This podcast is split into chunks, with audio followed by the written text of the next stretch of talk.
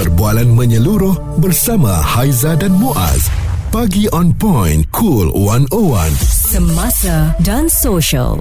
Dua tiga hari ni ada satu kisah viral yang uh, telah pun hebat diperkatakan uh, cerita mengenai rakan saya Taizo yang mana telah pun diberhentikan. Um, cerita diberhentikan apabila bekerja ini sesuatu yang biasa dalam uh, pekerjaan. Mm-hmm. Tetapi nampaknya uh, apa yang berlaku pada hari Jumaat lepas apabila dia telah pun ditamatkan perkhidmatannya menjadi tular dan dan juga menjadi satu perceritaan yang sangat hangat diperkatakan. Mm-hmm. Kan? Uh, jadi ini sesuatu yang uh, hebat dibincangkan ya sebab kita semua sedia maklum bahawa tugas sebagai um, pekerja-pekerja penyampai radio ni kebanyakan daripada kita adalah kontrak. Jadi kontrak ini um, mereka ada masa uh, yang telah pun diberikan kontrak selama setahun, dua tahun ataupun tiga tahun. Jadi perkhidmatan tu boleh ditamatkan apabila kontrak tu telah pun habis. Mm-mm, tapi uh, boleh juga dibatalkan sekiranya tak menepati.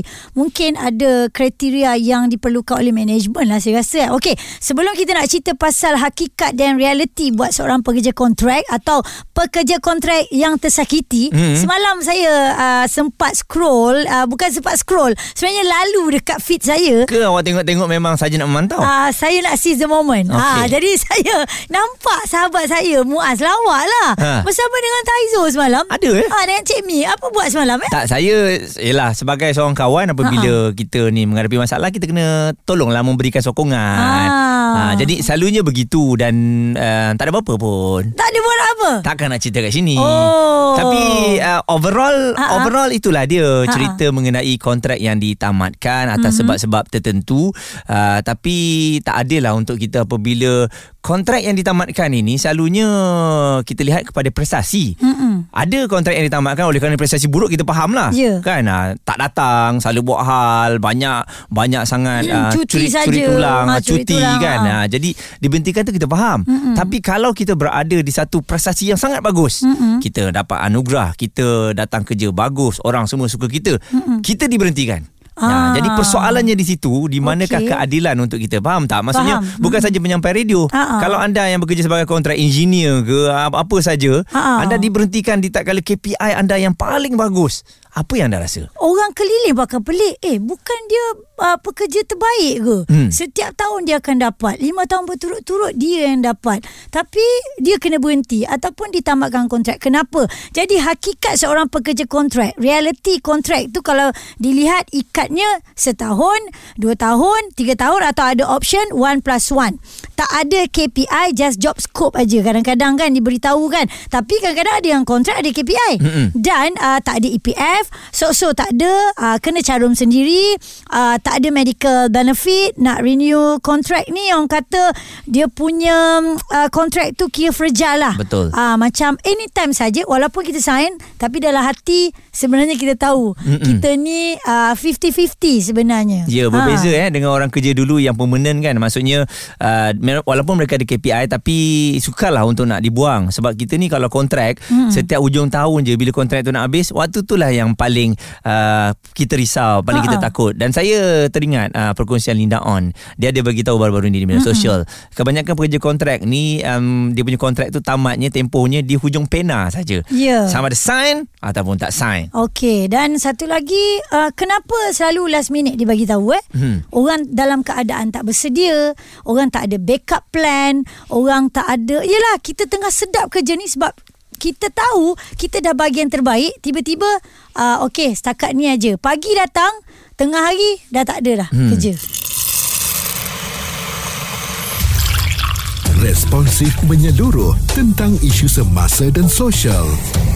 Pagi on point bersama Haiza dan Muaz. Di Cool 101 kerja kontrak ya bukannya permanent job. Ha, kita punya apa tamat kontrak tu ataupun kita boleh dibuang anytime. Dan saya nampak satu artikel di Berita Harian Taizo uh, mengatakan di sini saya tak tahu mana salah dan silap saya tiba-tiba saya diberhentikan. Mm-mm. Tiba-tiba kontrak ditamatkan. Jadi Muaz kita nak tahu dekat sini betapa fragilenya uh, pekerja kontrak yang bukan sign tetaplah dengan sesuatu majikan itu. Okey dan apabila dah uh, ditamatkan kontrak tu apa tindakan ataupun perkara yang boleh kita lakukan eh kalau kita rasa kita ni dikhianati. Jadi kita ada Dr. Siti Nurjana Abdul Halim, pensyarah kanan program pengurusan sumber manusia Pusat Pengajian Pengurusan Perniagaan UUM. Uh, doktor, sebelum kita nak ke cerita ini, kalau lihat di dalam bidang akademik pun memang ramai staf-staf yang diambil sebagai pekerja kontrak kan, doktor?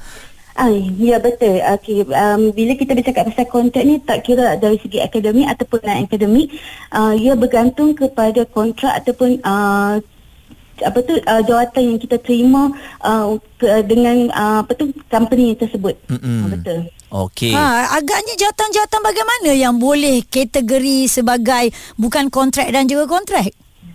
Okey, so, uh, yang paling uh, kita nampak adalah dari segi uh, pekerja government sendiri iaitu uh, mereka memang terus kepada uh, taraf ataupun uh, status yang tetap tapi kebanyakan sekarang untuk uh, company company-company yang lain kebanyakan mereka mengeluarkan kontrak dahulu ia juga macam kalau katakan di universiti juga ada setengah universiti awam yang mana mengambil pengambilan akademik uh, position akademik as a kontrak dulu Hmm. Uh, jadi di situ kita uh, dia banyak banyak maksudnya banyak banyak cabang yang kita boleh lihat.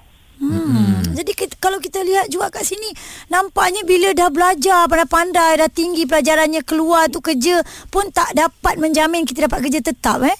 Ah, ya betul betul sebenarnya kerja tetap ataupun kontrak dia ada kebaikan dan keburukannya jadi kalau katakan pekerjaan kontrak ni tak semuanya buruk yang kebaikannya adalah kita boleh bertukar pekerjaan. Maksudnya jika ada peluang yang lebih baik di masa hadapan tapi uh, kebanyakan kita takut kepada status kontrak itu sendiri. Bila kita lihat pada kontrak sebenarnya penamatan uh, kontrak perkhidmatan itu adalah tanggungjawab hak dan peluang antara kedua-dua majikan dan juga pekerja sebenarnya dan pekerja juga kita ada uh, right untuk uh, status kita iaitu jika kita diberhentikan semata kita ada cara-cara untuk defend diri kita sendiri. Mm-mm. Dan KPI pekerjaan ni sebenarnya pada pandangan doktor bagaimana doktor? Adakah um, orang yang uh, kerjanya rajin, kerjanya bagus, datangnya awal, itu KPI-KPI yang harus dilihat? Ah ya betul. Jika kita tengok dari segi KPI, okey, pertama sekali uh, anda kata kita ni adalah pekerja kontrak, yang paling penting kita tengah tengok KPI yang perlu kita uh, achieve. Okey, yang mana kadang-kala bila kita masuk ke dalam uh, sesuatu organisasi kita perlu uh, tanda tangan satu kontrak yang mana kita perlu lihat dari segi job description yang diberikan pada kita hmm. ada setengah company yang mana bila disenaraikan 10 hanya 10 saja job description tapi bila kita dah masuk ke dalam organisasi kadang-kadang dia orang meletakkan lebih uh, tanggungjawab kepada pekerja tersebut sebabnya mereka nak maksudnya nak uh, maksudnya macam dua pekerjaan jadi satu orang yang bertanggungjawab. Jadi bila kita KPI kita kena semak semula uh, job description kita waktu kita sign. Kalau tidak, uh, dia akan merugikan uh, pekerja jika pekerja terpaksa buat lebih kerja. Pensyarah kanan program pengurusan semua manusia Pusat Pengajian Pengurusan Perniagaan UUM Dr. Siti Nurjana Abdul Halim ada pro and cons bila kita sebut tentang kerja kontrak ni mm-hmm. mungkin kita boleh uh, pergi ke uh, better offer yeah. kalau kita rasa kita dah tak nak tapi kadang-kadang kalau kita cakaplah contohlah uh, lelaki ni kerjanya kontrak uh-huh. lah bakal isi alah kerja kontrak je Kadang-kadang ada yang macam tu ya. Takut. Ha, Jaminan tu tak ada. Saya rasa uh, Nama kontrak ni menakutkan kita. Uh, Sebab kontrak ni pun Dia ada pecahan pada Yang kami faham lah. Hmm. uh, Dua kategori. Satu uh, HR kontrak Yang mana Dia kontrak uh, Akan di renew setiap tahun Tetapi dia ada benefit-benefit Seperti KWSP Dan juga untuk medical. Hmm. Tetapi kalau legal kontrak Yang macam biasa ni Yang kosong Hanya 100% bagi gaji uh, Itu saja ya dan juga konteks setahun ya, yang lain semua pandai-pandai sendiri. Ah yang itu lebih menakutkan. Ah betul.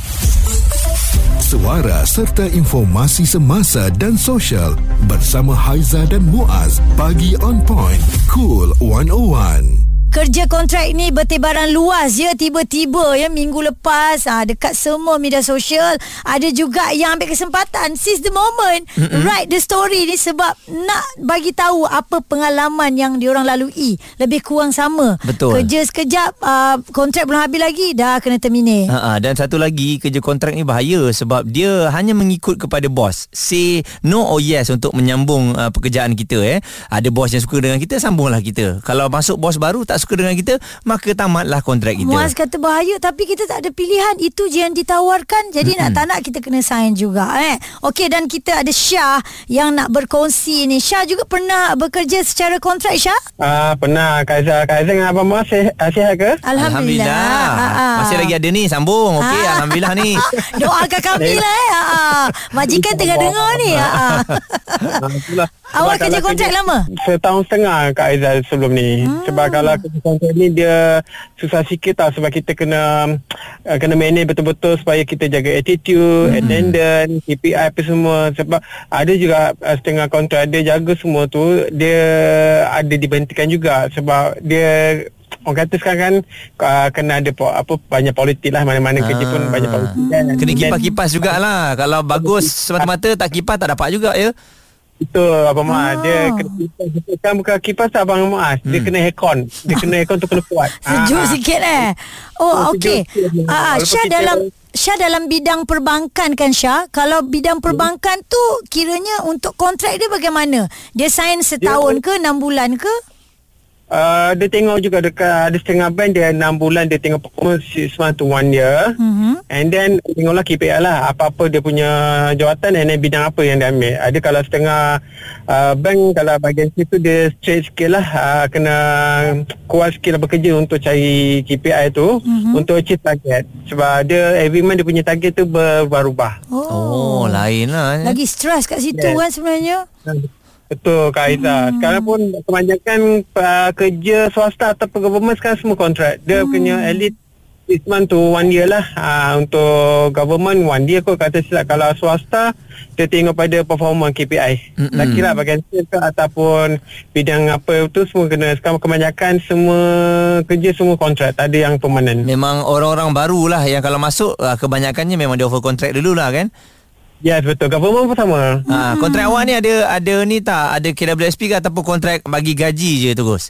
Uh, saya ada KBSP sebab ada setengah majikan dia lepas 6 bulan atau setahun dah dapat perform, uh, permanent baru boleh potong KBSP. Ah. Dia uh, tu dia cuma potong sok-sok je dengan uh, insurans apa EIS. Syah berkongsi ada benefit yang dia dapat tetapi Muaz ada setengah yang kerja kontrak mm-hmm. uh, dia di offer ataupun diberikan gajinya bersih dah siap tolak KWSP sebagainya zakat semua dah mm-hmm. tapi ada setengah kontrak yang kita sign dia bagi kita gaji penuh Lansam je. Ah dan pandai-pandai lah itu nak tolak ke itu daripada awak sendiri. Mm-mm. Ah. Itulah masalahnya kita tak ada pilihan dan uh, yang paling risau ni kita ni dibuli lah kan hmm. sebab satu diberikan gaji yang rendah uh, dan kemudian mungkin dijanjikan ada kenaikan nah lepas tu bila nak renew rupanya tak ada kenaikan langsung jadi hmm. bila kita minta ada kenaikan sedikit masa itulah timbul demand. Ah. nak naik gaji. Dan banyak sangat songenya Dah tak apalah Kita dah ada plan hmm. Untuk masa akan datang. Jadi untuk awak sampai sini saja. Dan last minute pula bagi tahu. Sebab kita dapat uh, Komen daripada Pendengar Cool 101 uh, Saya rasa kontrak adalah seadanya Kalau nak kata tak fair ke apa Itu bergantung pada bidang yang kita masuk. Macam announcer semestinya Nak tarik pendengar Dan penaja masuk Which lead to income. Bekerja secara kontrak Memang tak secure Itu adalah fakta. Cuma mungkin Kena pandai baca dan faham kontrak. Sepatutnya kalau ada penamatan awal Majikan seeloknya bagi notis Pada pekerja sebulan atau dua bulan awal. Kes Taizo Lepas dah baca all the fit Memang penganiayaan. Mm-mm. Satu penganiayaan yang dah dirancang awal Dari saat namanya tak dicalonkan untuk ABPBH Ya. Oleh majikan Sedangkan segmen beliau Antara yang menjadi tumpuan Perbualan menyeluruh bersama Haiza dan Muaz. Pagi on point, cool 101. Semasa dan social. Cerita mengenai kontrak ini mm-hmm. uh, bekerja kontrak uh, sebab tak dapat dinafikan di mana-mana saja swasta ke government memang itulah disediakan termasuklah kami sebagai uh, penyampai radio ni cuma ialah bila viral cerita mengenai Taizo ni mm-hmm. uh, ramailah yang memperkatakan ya mengenai uh, sepatutnya kena adalah jangka masa nak diberhentikan tu kena beritahu awal-awal Ya. kenapa tapi kita diberhentikan di waktu kita dikemuncah maksudnya KPI kita bagus kerja kita super ya orang suka kita alih-alih oleh oleh kerana manajemen tak suka mungkin ah. kita diberhentikan. Okey, itulah juga kata Linda On. Banyak yang indah tapi segalanya bergantung kepada kontrak sambung ke tidak. Tak kira awak menang anugerah bintang popular tujuh kali sekalipun. Hmm. Ianya tak membantu ya anak-anak. Dia cakap. Ah. Macam tu tak payah menang lah anugerah. Kalau menang, tak menang anugerah sambung lama sikit kot. Ah itu KPI yang kita nak sebenarnya dalam kita punya uh, kerjaya kan Muaz. Tapi menang tak jamin apa-apa. Alright, kita bersama Zarina yang 21 tahun ada pengalaman kerja kontrak Zarina. Lamanya bila nak sign permanent tu? Dah dapat permanent dah? Memang tak akan permanent lah kot. Alamak tak Oh. akan. Masih setia lagi. Oh. Ya, saya rasa memang kerjaya saya kat sini lah maksudnya Okey. tu. Okey, awak kerja sebagai apa ni kalau boleh kongsikan? Saya bekerja sebagai perunding takaful. Oh, okey. okey okey. Jadi Ah. agaknya 21 tahun kerja kontrak ni uh, mantap je performance saya rasa ni. Mm-mm. Alhamdulillah lah sebab actually saya mula-mula saya start tu dulu uh, tak adalah fikir pasal kena kontrak ke benefit ke apa semua kan cuma mm-hmm. kita fikir um, masa tu.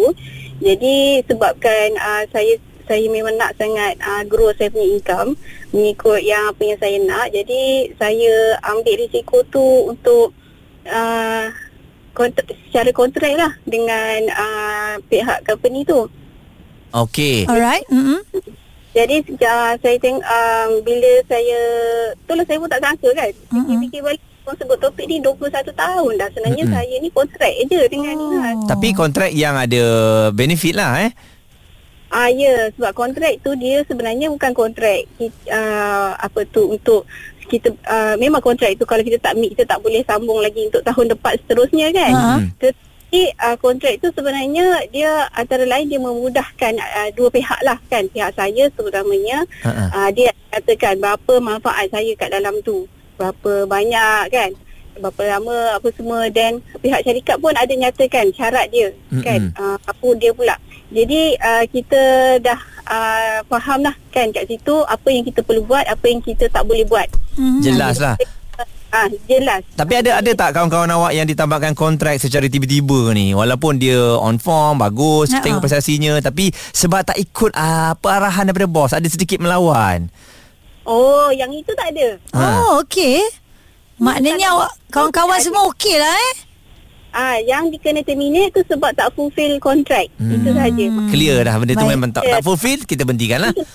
Ah, ya. Mm-hmm. Yang diberhenti tu sebab tak meet kontrak macam melanggar kontrak lah sebenarnya cakap kan. Mm-hmm. Tetapi ada isu apa lain uh, lain tu adalah kadang-kadang tu ada isu dengan uh, pihak atasan kan. Pihak atasan ada isu dengan pihak bawahan tapi itu tidaklah bermakna kita boleh sim- simply terminate kontrak itu. 21 tahun kontrak sahaja eh sampai sekarang. Nazri kata dia cuma nak share info jugalah. Kami terutama pekerja tetap dalam bidang kilang pun ada risiko untuk mengelakkan kerugian ramai yang diberhentikan kerja dengan cara VSS dan kemudian ambil pekerja kontrak sebagai ganti sebab bayar lagi murah dari pekerja tetap. Ada satu kilang tu telah tetapkan 60% pekerja kontrak, 40% pekerja tetap. Jadi kalau anda nak kongsikan luahkan ya pandangan anda mengenai uh, kerja kontrak ni boleh saja bagi saya kalau dah kerja kontrak yang bagusnya setiap tahun kita akan berada di prestasi terbaik Ya. sebab kita nak sambung kontrak tersebut. Jadi kita nak culas nak malas tu tak akan ada.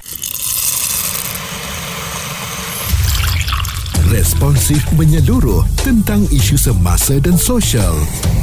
Pagi on point bersama Haiza dan Muaz. di Cool 101.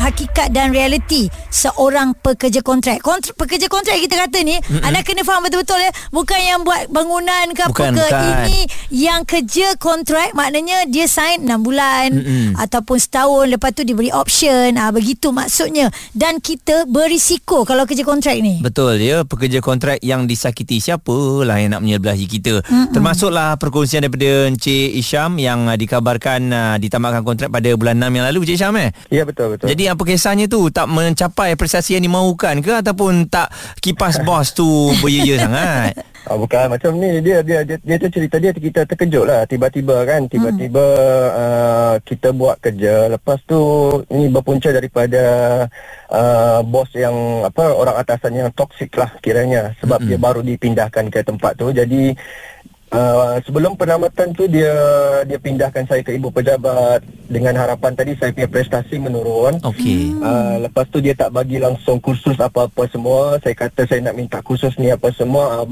kalau nak kursus dia kata kena keluarkan duit sendiri apa semua. Tak mungkin lah macam tu sebab saya bertugas di uh, jabatan kerajaan kot. Hmm, masa betul. Tu, uh, dan saya saya pula uh, masa tu memang nampak lah dia memang ada macam something tak suka dengan saya ni. Bila orang tak suka kita tak kisahlah ah itu mem, uh, pe- apa dia punya Persepsi ya. hak, hak, persepsi dia hak hak dia tapi kalau uh, masalah yang sampai mengganggu periuk nasi tu macam seolah-olah bagi saya tak fair lah Satu Sebab pengkhianatan lah. Mm-mm. Ya betul satu pengkhianatan. Uh, lepas tu bagi saya kerja bertimbun-timbun lepas tu lepas dia dia fokus kepada saya seorang aja. Hmm. Lepas tu masa penilaian tu uh, untuk pengetahuan uh, Kak Izzah dengan apa Abang Muaz lah kan. Mm-mm. Uh, kon- kontrak ni dia ada dua lah kontrak off service dengan for service. Ya. Bila off service ni dia ni uh, ada semua caruman apa semua kan. Mm-mm. Uh, jadi macam dah, dah sampai tahap ke tahap uh, penghujung kontrak tu kita akan dinilai dan markah kita akan dibagi jika di bawah markah 80%